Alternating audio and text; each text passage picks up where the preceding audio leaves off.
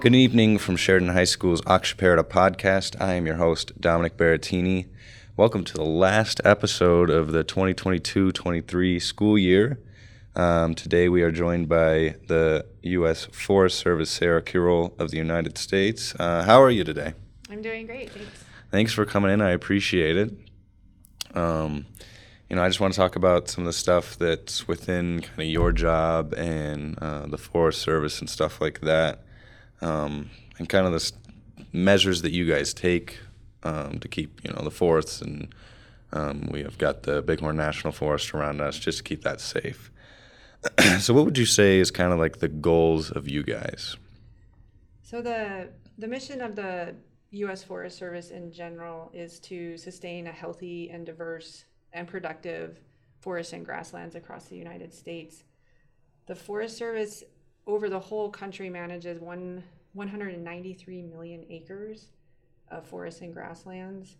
And so basically, we care for all the resources associated with those forests and grasslands. And dating back to 1897, which was our Organic Act, and gave us the direction on to manage timber and to manage water. But in 1960, we got the Multi Use Sustained Yield Act, which actually expanded our mission a little bit and defined the agency as a multi use agency, which means that we're mandated by law to manage all resources timber, wildlife, range, water, and outdoor recreation equally. So our goal is to basically um, manage the land for the people of the United States. Yeah. So, what's like uh, like some job opportunities? Like, what what is your description? My job description. So right now I'm in an acting role. I'm the Tongue District Recreation staff. And so I manage the recreation program for a third of the forest. Normally my role is public affairs officer. And so what I do is communicate with the public about things the Forest Service are doing and then communicate back to the Forest Service um, kind of the reaction that the public has about those. So that's what I do, but there is a diverse Yeah. list of jobs that you can do at the Forest Service. There's anything from engineering to uh, science. We have a research branch. Uh, we also do timber management, aquatics, hydrology, and of course we've got wildlife and those Yeah. those positions as well. So like uh, like for you, what is what is kind of like a main task uh, for like a day to day basis or So what I do a lot of in this position that I'm acting in is special uses. So permitting activities such as outfitter guides, um, if you want to get married or have an activity like a recreation event, you need a special use permit. And so I do a lot of that kind of management. And so just pushing those uh, permits through or authorizations through is, part of what I do. A huge part is just supervising and providing our employees with some help and direction and supporting them. So that's one of the big things I do. In general, um, if anyone's interested in working for the Forest Service, we have a lot of seasonal positions, and those are advertised in usajobs.gov, and they're advertised in the fall. So it's kind of backwards. Like most students aren't, they just finished up their summer, they're not quite looking for work yet. yeah But pay attention because those come out uh, September, October timeframe, and you need to kind of be thinking ahead. Get your name in at least and apply for anything, even if you might not end up doing it. At least your name's in there, and then you can make Yeah. your decision down the road when we do the hiring more in January. Um, but there's also permanent positions that come up throughout the year, and it's the same place, usajobs.gov. yeah. Well, I, I think with the Bighorn Mountains especially, we offer a lot of recreation, whether that's you know camping and stuff like that. So I just want to kind of go over that kind of stuff, like you know, what do you guys offer between you know like uh, like the mountain biking trails and um, there's a lot of horse riding and um, every, every once in a while you see the cabins and stuff up there. Yeah, so we have a lot of recreational opportunities. We're, we're really a diverse forest, even though we're small, we're only 1.1 million acres. And I'm actually from the southern part of the state where I came from a district that was almost a million acres. So, kind of in, in comparison, we're kind of a small forest. But there's a ton of stuff that you can do. So, we have like 169 miles of ATV trails, um, Wow. like 33 miles of motorcycle, Our horse trails are probably one of our bigger mileages, around 450. Um, hiking trails. That, so these are trails are just managed for those uses, Yeah. but other uses can use these too. Um, there's about 50 miles for hiking, 17 bicycle. You mentioned mountain biking. Yeah. So about 17 that are just managed for those, but bicycle riders can go on hiking trails and motorized trails and the horse trails.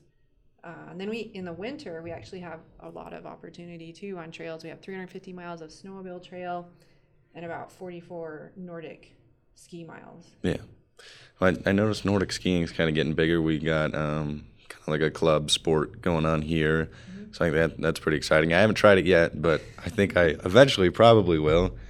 Um, how about the fishing and hunting capabilities? Uh, I know there's like Lake Sibley, and you know you can go up some of the canyons and stuff like that. Yeah, there's several lakes that we have that are recreational lakes. So Sibley and Meadowlark were actually built by the Civilian Conservation Corps in the 1930s for recreational purposes. Yeah. And so there's uh, like a launch pad for boats at both locations. Sibley has a really nice fishing dock. But then there's also some of our other lakes, which are there for water resources for our, Yeah. our cities, for Buffalo, for Sheridan, Dayton, Ranchester.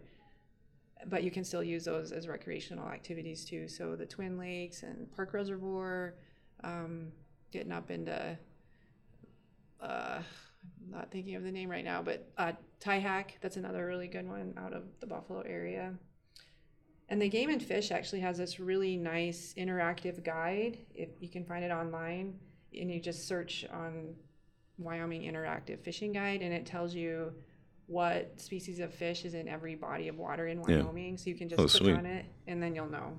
And so you can zoom in on the bighorn, and you'll know um, what what sh- you should fish for and what species. And if you're really good, you'll know what lure to use. Yeah. So what what kind of got you interested in this kind of field of work? Was it something you always thought of, or did you have different ideas in high school? So I I was one of those people that kind of wanted to work for the Forest Service early on. I grew up on a ranch in southern Wyoming, and my parents were really into the outdoors, and so we spent a lot of time not only working outdoors but recreating. They loved to hike, and so we backpacked a lot and canoe and fish and that kind of thing. My dad's a big hunter, and so that kind of piqued my interest pretty young. And but the big thing was when I was in high school, I got on the Wyoming or the Youth Conservation Corps and got a job with the Forest Service. And after that, I was like, ah, I'm gonna work here. this Yeah. is where I want to work. But I I did change my career path a bit through college. But I ended up major double majoring in biology and environmental science, and then went to grad school and have a master's in recreation management. Did you attend University of Wyoming? Yes. Yep. For graduate school, I went to Rocky Mountain College for undergrad. Nice. Staying pretty local. Yeah. Well, as the summer season's coming through, I mean, today even, I mean, we've got a lot of smoke in the air. Uh, I hear that's coming from Canada. Is that right? I haven't confirmed that yet, but that's what a lot of people are saying. That's what I've heard a lot. But I just kind of want to go over like the main, what are our main causes of fire, and you know, a little bit of prevention. But like, what do you guys see as the main cause? So in the Bighorn National Forest, 50%, so half of our fires are caused by humans, and it's usually unattended campfires. Yeah. That, and what we mean by unattended, that could, some people will think, oh, I'm just gonna leave and go on a hike for an hour or so, I can leave my fire, or I'm just gonna go to sleep at night. But the wind can come up. There's actually a story that happened at Bighorn Canyon a couple summers ago where people were just in their camper eating dinner and a huge windstorm came up and their campfire was going outside their camper. It caught their camper on fire. It caused a little wildfire. Yeah. And so that's really the one of the biggest causes. And so nationwide, um, it's actually a little higher rate. It's 60% caused by humans. And so that includes arson and that kind of thing nationally. We don't have that here as much, thank goodness. Yeah. But most, so the other half is lightning, um, is what the other cause. So there are natural wildfires, but as far as prevention goes, we live in a landscape that is prone to fire. Yeah. And it's it's similar to being prepared to camp with in bear country. You just want to be ready. And so what the Forest Service does is we do fuel projects, we do uh, timber sales and things like that to prepare or to get the landscape ready for that fire uh, that might come through in hopes that we're keeping the it smaller and it's not going to be as big and cause as many problems as it could. It's a natural process and it happens. Fire's been in forests for since there's been forests, Yeah. uh, but people have changed some things over the years, and, and we're just trying to get some of those ecosystems fire ready. Yeah. Um, I think this year, like even though it's been a lot, I, like compared to a couple last years, like uh, we've got much more rain and stuff, and some people are like, ah, I wish it would quit raining, but I think you know ultimately it's pretty good for us. You know, hopefully the fire season isn't as big. I'm sure it will be there, but I just hope it's not. Yeah, the there's predictive maps out there. It looks like we're going to have a warm summer, um, normal partic- uh, precipitation, so a normal fire year within that normal range. But that doesn't mean we won't have fire. And another thing that we have on the Bighorn National Forest, we have two engine two engines in the Tongue Ranger District, which is located in Sheridan here. And on the Medicine Wheel, we have another engine, and that district is located in Greybull. We also have a wildland fire fuel module located in Buffalo. It's the Blacktooth module. And then a fuels crew in Greybull called the Cloud Peak module. And then there's also the Wyoming Hotshots, which are based in Greybull. So those are our resources that we kind of have on hand. And any one of those um, groups of people, they're highly trained, very uh, capable and skilled firefighters. So any of those folks could be sent locally to do initial attack on fires also. Um, but overall, our crews work to uh, prepare for fire with that strategic landscape planning that I mentioned. We have projects like the Buffalo Municipal Watershed project out of Buffalo, and then we're working on the Sheridan Municipal Watershed with some projects right now, um, which uh, deals with mostly Sheridan's watershed. So yeah, and we're hope we you never know what the fire year is going to look like, and we're hoping for a good fire year with few to none. Yeah. but you never know. Well, it sounds like you guys, you know, come in pretty prepared rather than, you know, base your stuff off of hope. So that's good. Absolutely. Is there anything else you'd like to add?